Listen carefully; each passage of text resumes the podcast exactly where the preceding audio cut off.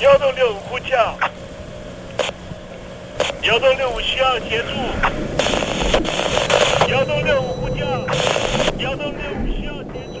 你在听吗？你在听吗？在听吗？你在你在听吗？人生如航行，去与返，载满多少故事？你要睡上下铺吗？后面这个地方。如果吵得太烈的话，三天都没有洗澡，真的很累，地上就躺着就睡了。我有看到我父母亲，我现在是要去看父母亲的状况。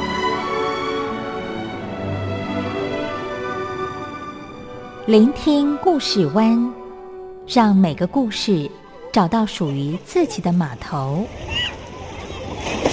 我到了那儿以后，我们就往妈妈家去。我一到那边，就感觉我妈妈已经她能够活活下来都不容易，我知道。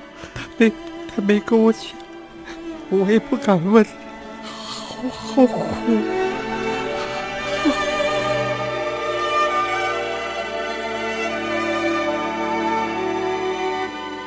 聆听故事湾，聆听故事湾。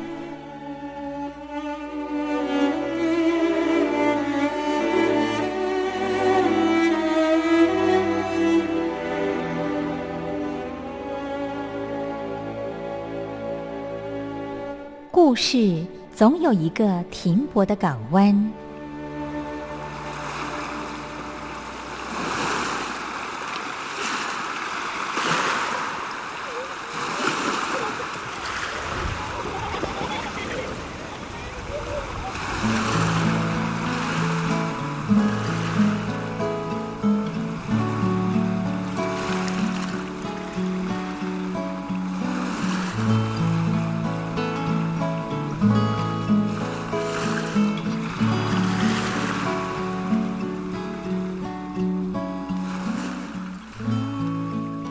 一二三四五六七七六五四三二一，大陆听众朋友您好，我是您的好朋友东山林，在台北问候您。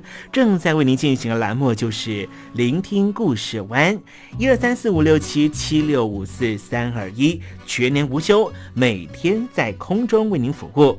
您在每天的凌晨三点十分，或是傍晚的六点十分，都可以在光华之声频道收听到这个栏目，聆听环宇趋势。不用太多解释，因为聪明的你心中自有诠释。亲爱的听众朋友，我们的节目早晚各一次，听众朋友你可以选择最适宜的时间，和东山林共度这短暂的五十分钟的时光，就在光华之声的频道空中相见。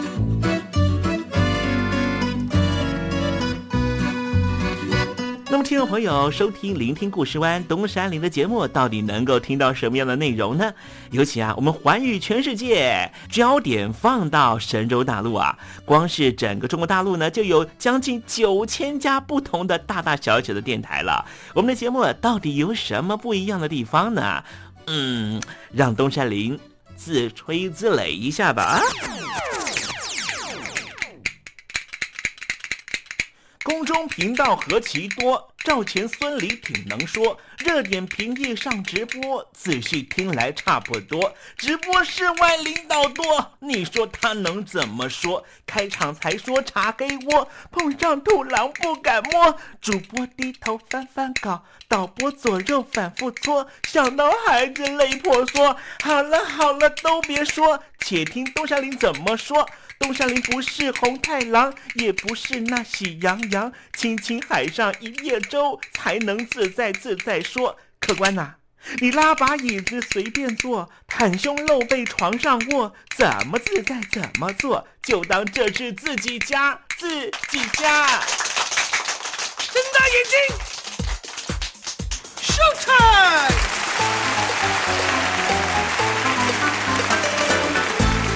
Hello，听众朋友，你好，我是你的好朋友东山林，在台北问候您。正在为您进行的栏目就是《聆听故事湾》啦。为什么节目的开场要这样的隆重呢？因为在凌晨三点钟的时候才进行我们的节目。听众朋友可能正在打瞌睡之中，或是呢在睡梦之中，所以呢要赶快把听众朋友呢让那瞌睡虫踢到九霄云外啦。听众朋友，今天的节目非常的精彩，千万不要错过喽。那么精彩的内容到底包含了什么呢？赶快让东山林为您报告。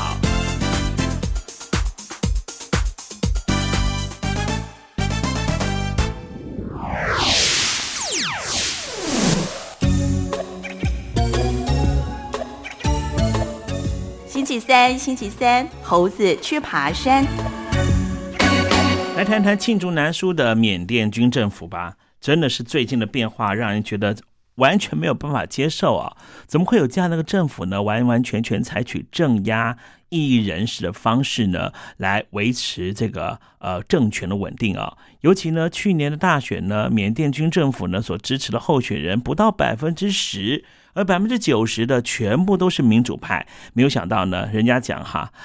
这个共产党说这个枪杆子出政权了哈，如果呢选举选不过人家的话，直接把对方的开枪打死。那如果呢有人要上街呢，或是透过任何的管道传达反政府的言论的话，这时候呢另外一只手就是笔杆子出政权呢，也要来控制一下了哈。我们待会就跟听友们介绍一下缅甸军政府怎么样控制老百姓的言论。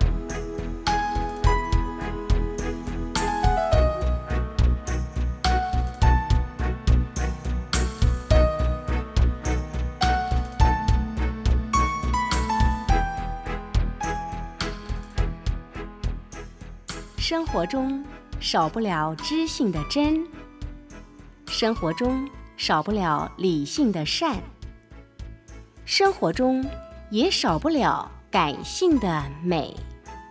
光华之声，永远陪伴您，生活在真善美的世界。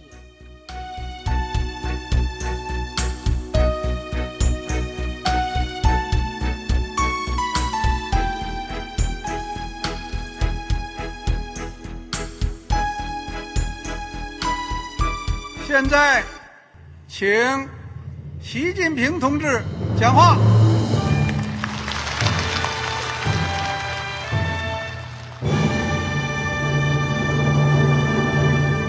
中国梦必须紧紧依靠人民来实现。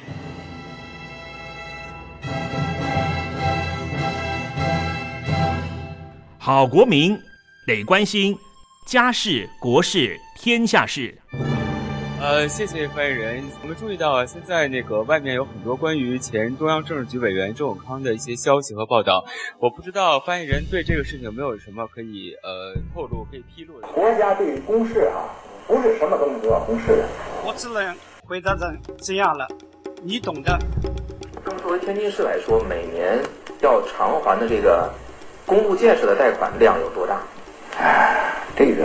好国民得回避时政敏感议题，因为他这个这个事儿我就不好再说太细。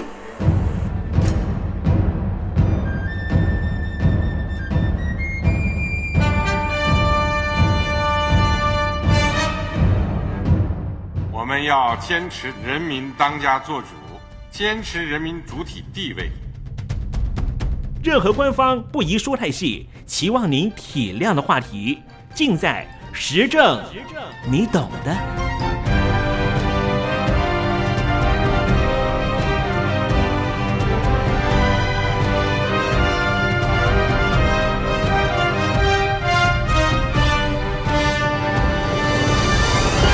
我只能回答这样了，你懂的。那些官方无法为您说太细的事情，就让东山林为您详细的说明白。天婆早上好，晚上好，正在为您进行的栏目就是聆听故事湾。此刻为您进行的环节就是时政，你懂的，一同关心焦点话题。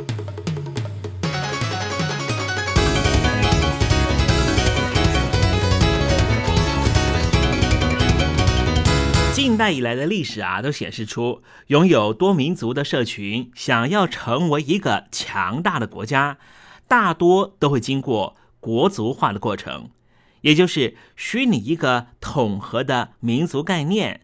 比方说中华民族、大和民族，尤其是大和民族，日本为了行做出一个大一统的国族观，把众多的虾夷人驱赶到北海道居住，再用几乎灭族的方式让这个民族消失。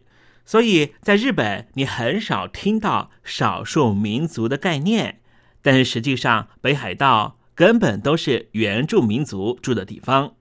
今天东山林跟 t 朋友谈谈缅甸这个国家国族化的过程，同时透过缅甸这个中南半岛的国家，也了解一下咱们中国人当时在进行国族化的过程里面，是不是也牺牲了众多的少数民族他们的权益呢？谈到缅甸，大家直接想到的就是翁三书记。翁三书记虽然成为了缅甸的国务资政，但是缅甸的实权还是在军人手上。真正的说，缅甸是在一九六二年的军事政变，奈温上台，缅甸才正式开始有国家的力量在背后撑腰，毫无保留的进行国族化的过程，也就是全国都是缅族人，缅族以多元文化的社会为敌，大肆扫荡，摧毁殖民时期繁荣经济的引擎。后续又针对国内的非缅族人的种族进行内斗，也耗尽了这个赤贫国家所剩下无几的国库的资源，而且独立之后，在国际之间曾经赢得的声誉也大半丢光。军政府执政时期，市面上的英文书非常少，但是有一本一直都买得到，那就是小说《缅甸岁月》。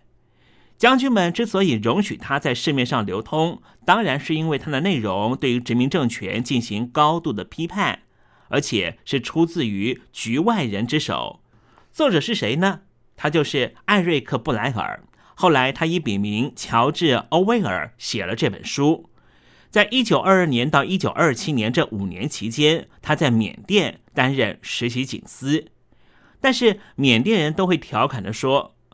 欧威尔描写缅甸的书又不止这一本，而且是三本。另外两本是《动物庄园》和《一九八四》。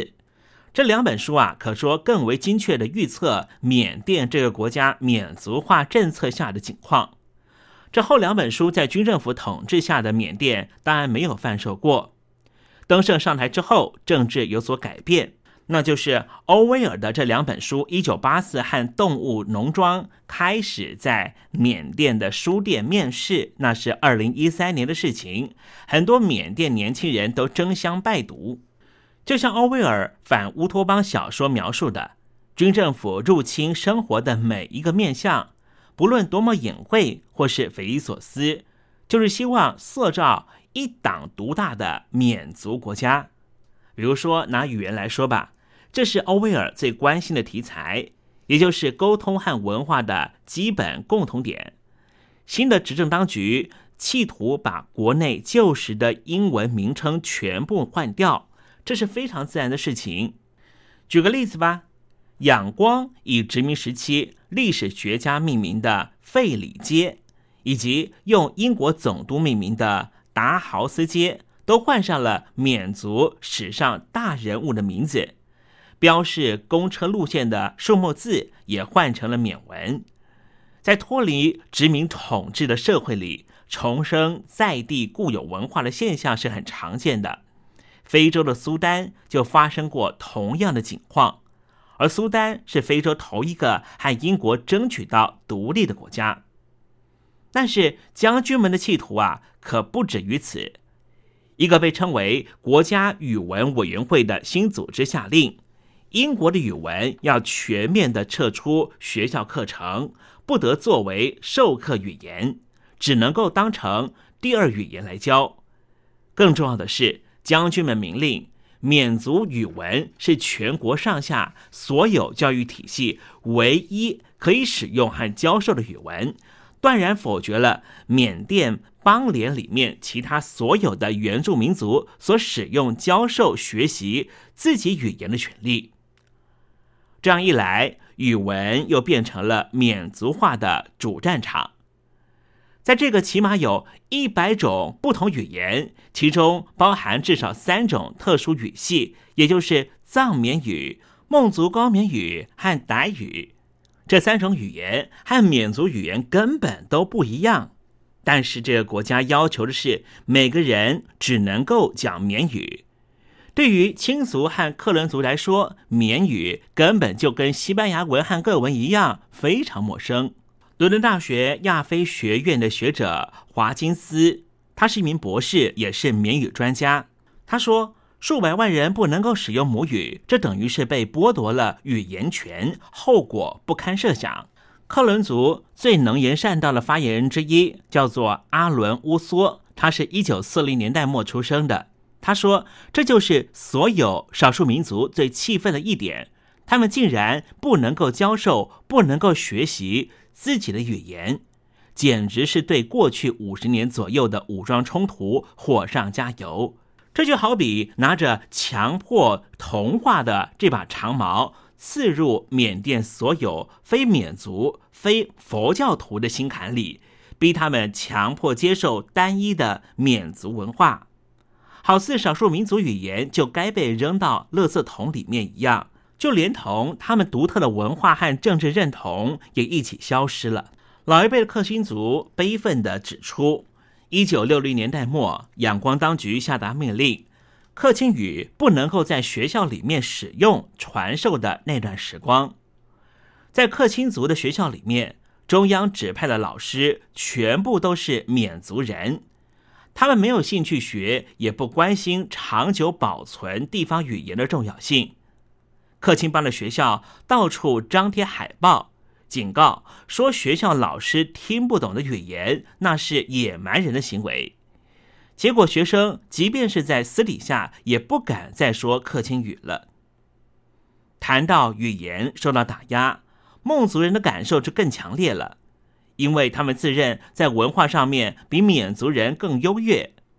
从语言学的角度，他们是区域语系之一。孟族高缅语的始祖，当代的缅文源自于孟文。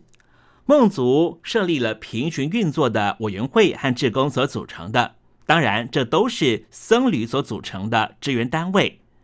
这个单位继续传授他们的语言，希望能够让下一代传下去。可是这是非常危险的职业，成果时好时坏。端看缅族政府随时的打压有多强烈，官方对于非缅族人的差别待遇，也让和孟族一样的少数民族处于难以翻身的恶劣态势。因为没办法把缅语说得流利，就进不了缅甸的公家机关工作。所以从某个方面来说，这个国家完全是由缅族人所掌控的。但是少数民族在这个国家并不是少数。一九八九年，缅甸当局继续在语言政策上面发动攻势，颁布了恶名昭彰的拼音规范法。表面上声称是为了去除老旧的殖民时期的名称，实际上是更进一步的推动缅族化。通过拼音规范法之际。军政府又特别感受到以全民盟为主的民主派势力施加了压力，而这个组织在前一年才成立。这项拼音规范法的法律明令改变缅甸地名的英文译名，可是却是以缅甸的缅族语言来呈现，而不是以地名所指的地理位置的所在地的当地语言来呈现。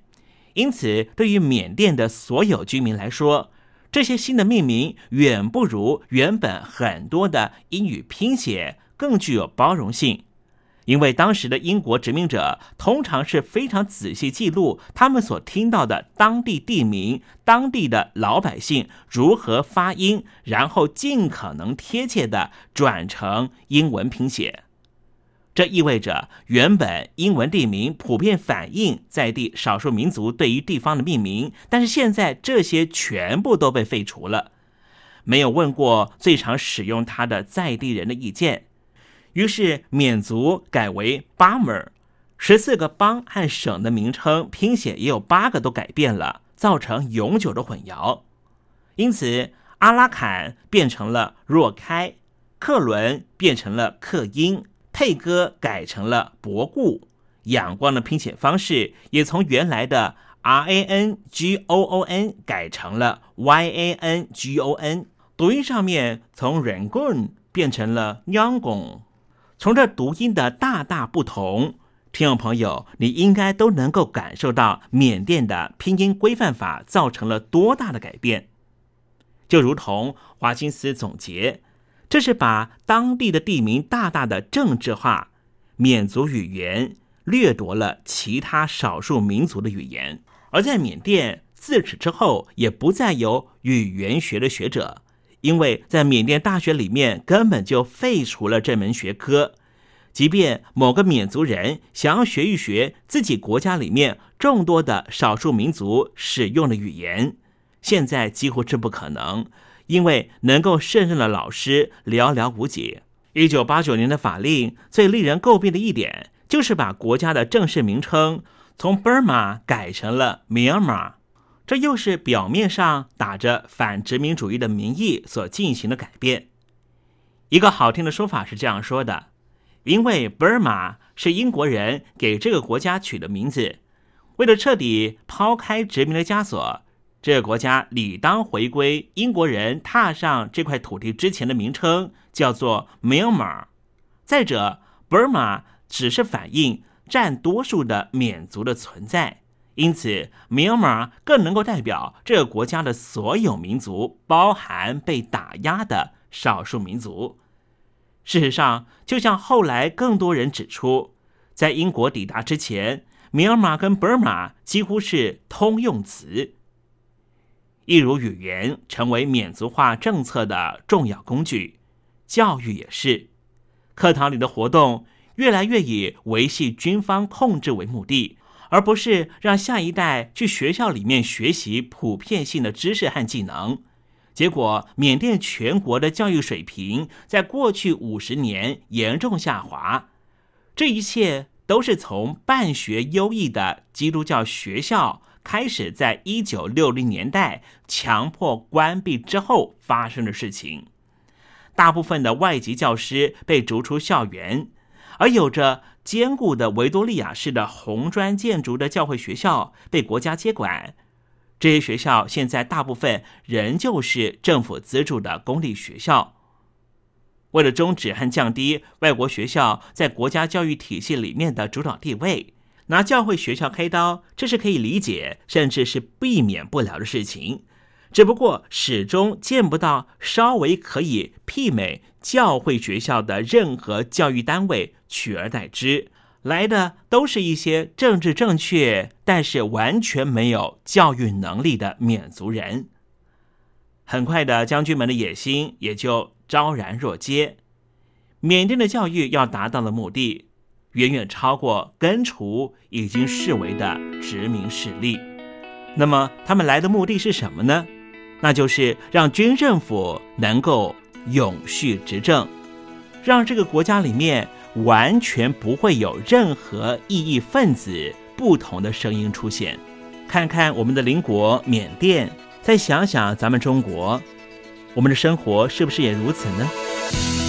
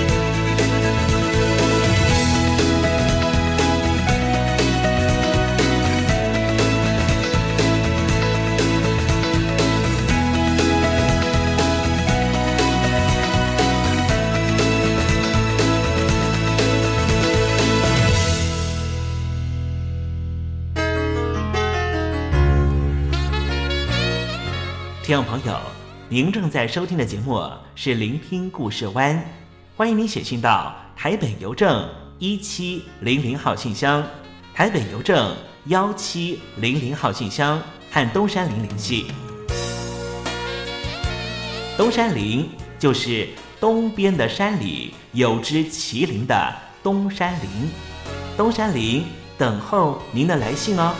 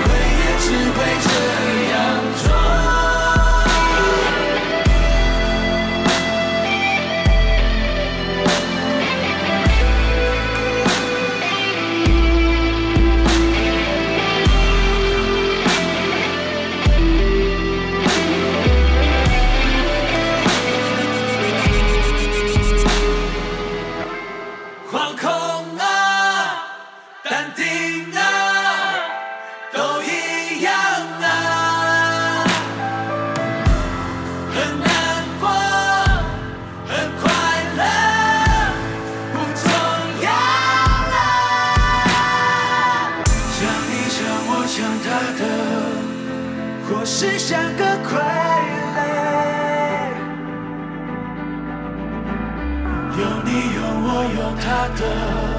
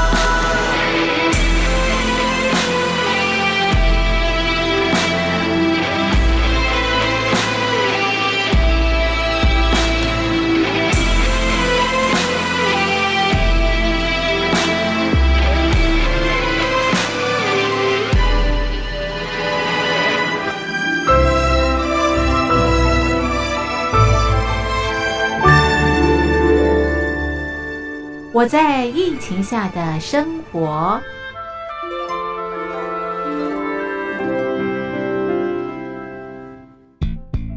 三十六点一度，很健康。哇！COVID-19 新冠肺炎在全球蔓延后，量体温成为日常，走到哪量到哪。还有啊，戴口罩也是生活必备。没戴口罩，寸步难行。哦，非常时期，能不要出门就不要出门，在家办公最安全。三餐买外送，购物到线上，尽量避免跟人接触。非得出门也要与人保持距离，小心再小心。回家后一定要勤洗手。啊，反正心里怎么说呢，也有点紧张。病情现在这么严重，心里总有点恐慌的。回去以后赶快的就，就是洗仔细的点儿，哎，洗彻底的点儿。而现在没有健康码、核酸检测，在大陆哪儿都去不了。出国旅游更是想都别想。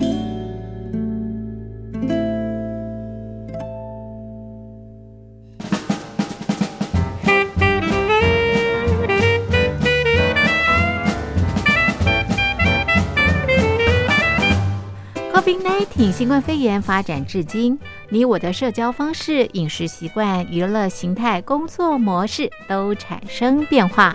你的生活因为 COVID-19 新冠肺炎又有什么样的改变呢？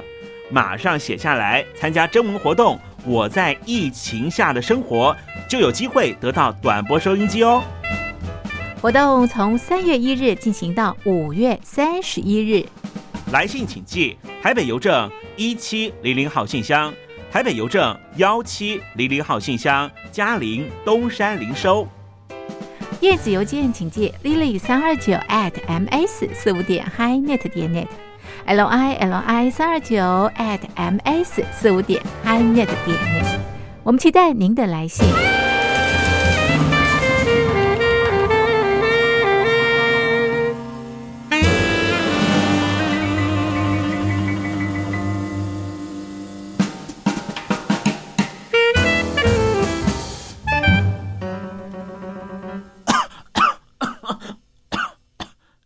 哎，别害怕，我我没有染病啊，我只是喉咙痒痒的。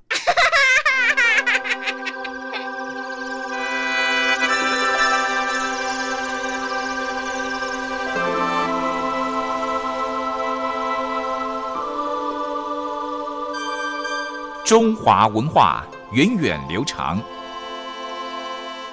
典章制度、古今风俗，贯穿五千年。建古知今，展望未来。典故看中国。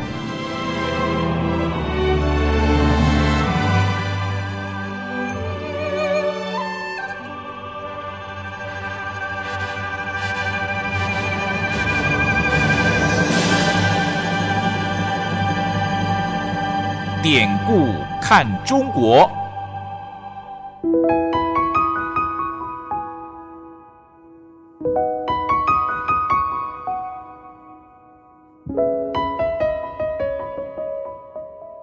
往一百多年来，中华民族的不幸，每一名炎黄儿女无不亲身承受。列强的欺门踏户，连番的内战，中共建政后为了统治需求而做的文化捣毁，再再显现当代中华儿女的沧桑。如果海峡两岸的交流得以弥补文化上的鸿沟，东山林真心的希望这个单元这个环节可以实际施力。今天要讲的故事就是。染指，染是染色的染，指是手指的指。染指这两个字简直已经成为新闻用语。比方说，某某某染指某公司的经营权。染指这两个字出自于《左传》宣公四年的记载。话说有一天，公子宋的食指自己动了起来，他对子家说。他的食指会动，必然是会吃到美味。话刚说完，就碰到厨师在切团鱼。郑灵公让公子宋参加宴会，但偏偏不让他吃鱼。公子宋说：“染指鱼顶，长之而出。”后来用染指来比喻沾取非所应得的利益。好的，在《左传》里面，到底怎么样讲述这段故事呢？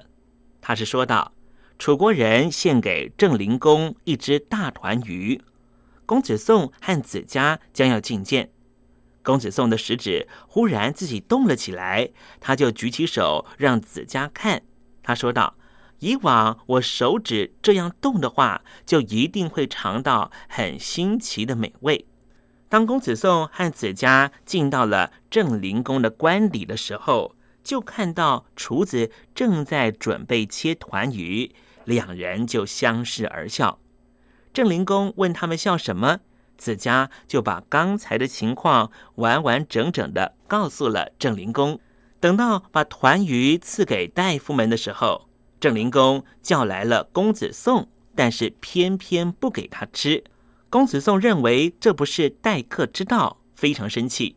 就刻意把手指头浸在鼎里面尝了尝味道，然后再把鱼退回去，这让郑灵公非常生气，说要杀死公子宋。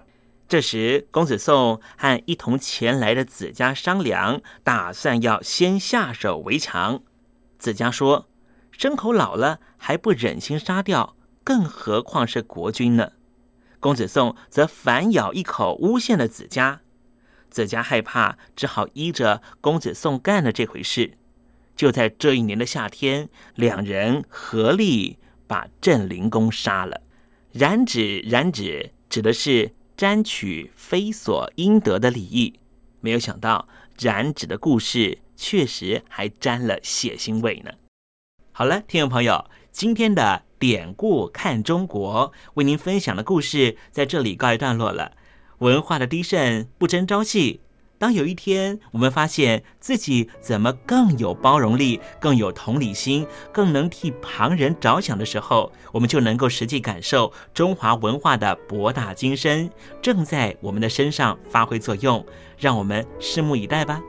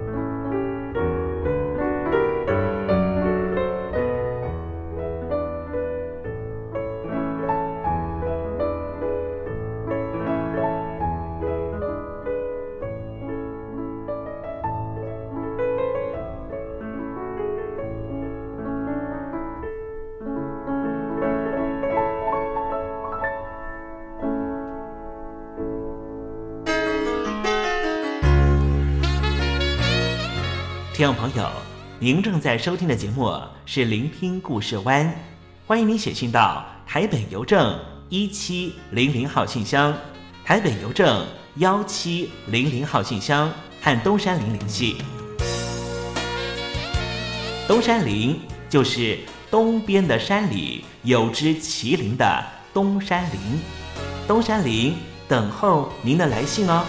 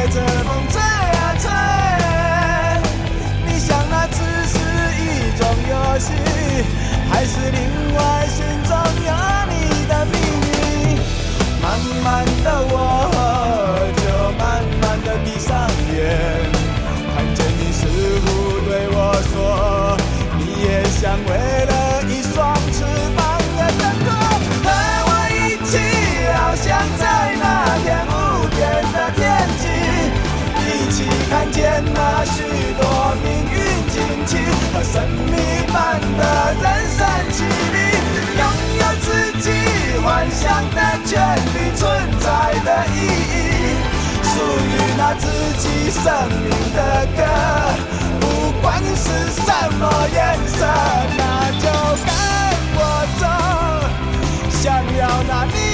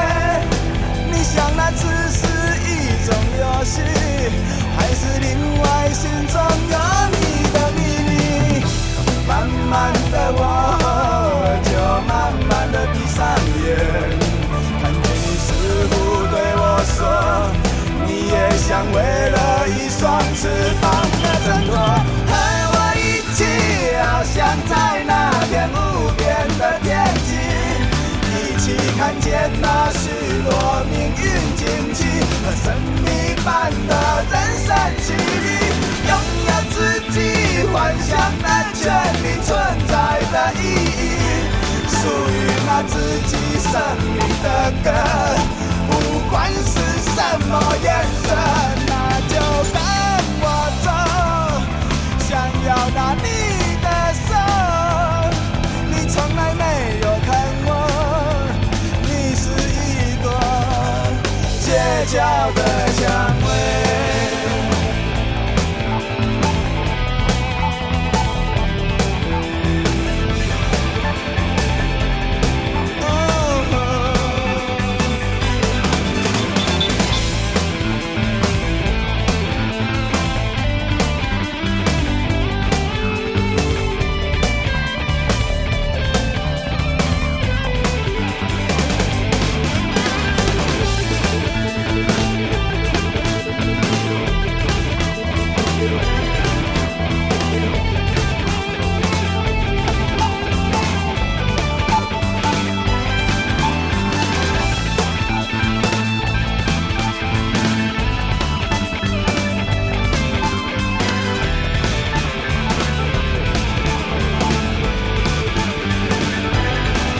角的蔷薇，街角的蔷薇，哦，街角的蔷薇，街的。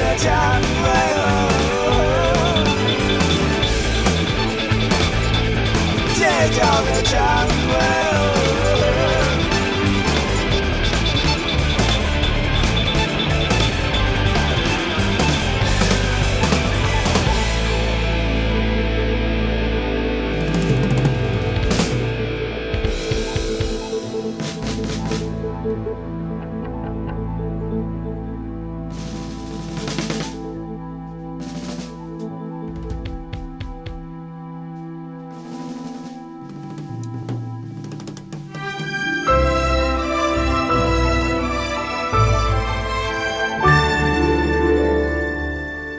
我在疫情下的生活。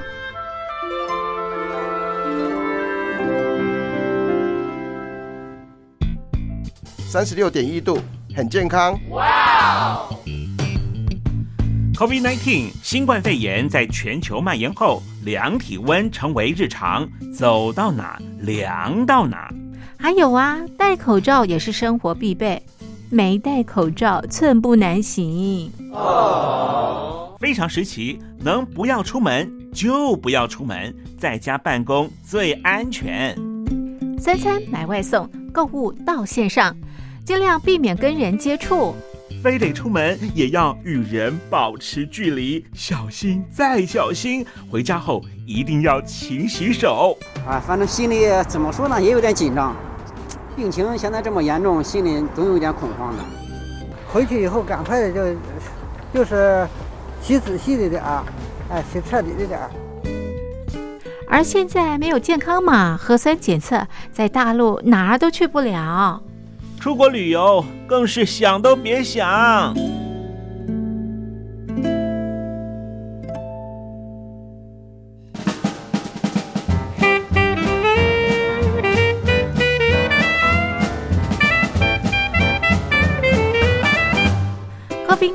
新冠肺炎发展至今，你我的社交方式、饮食习惯、娱乐形态、工作模式都产生变化。你的生活因为 COVID-19 新冠肺炎又有什么样的改变呢？马上写下来，参加征文活动。我在疫情下的生活，就有机会得到短波收音机哦。活动从三月一日进行到五月三十一日。来信请寄台北邮政一七零零号信箱，台北邮政幺七零零号信箱，嘉陵东山零收。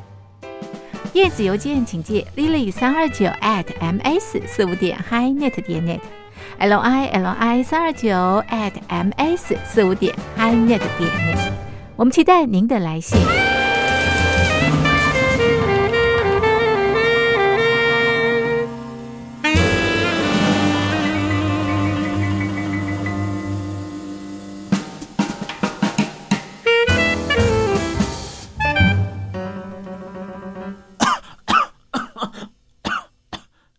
哎，别害怕，我我没有染病啊，我只是喉咙痒痒的。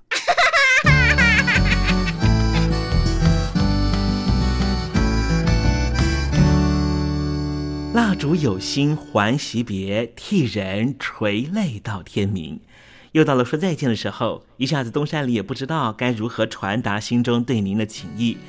又看着导播的手势，也看着倒数的时针，突然之间。东山林想到了唐朝诗人杜牧的这一首残短的诗句，只能够借物传达东山林对你的情意了。蜡烛有心还惜别，替我垂泪到天明吧。听众朋友，明天我们同一时间继续在空中见面。东山林诚心的祝愿您一切安好，喜乐。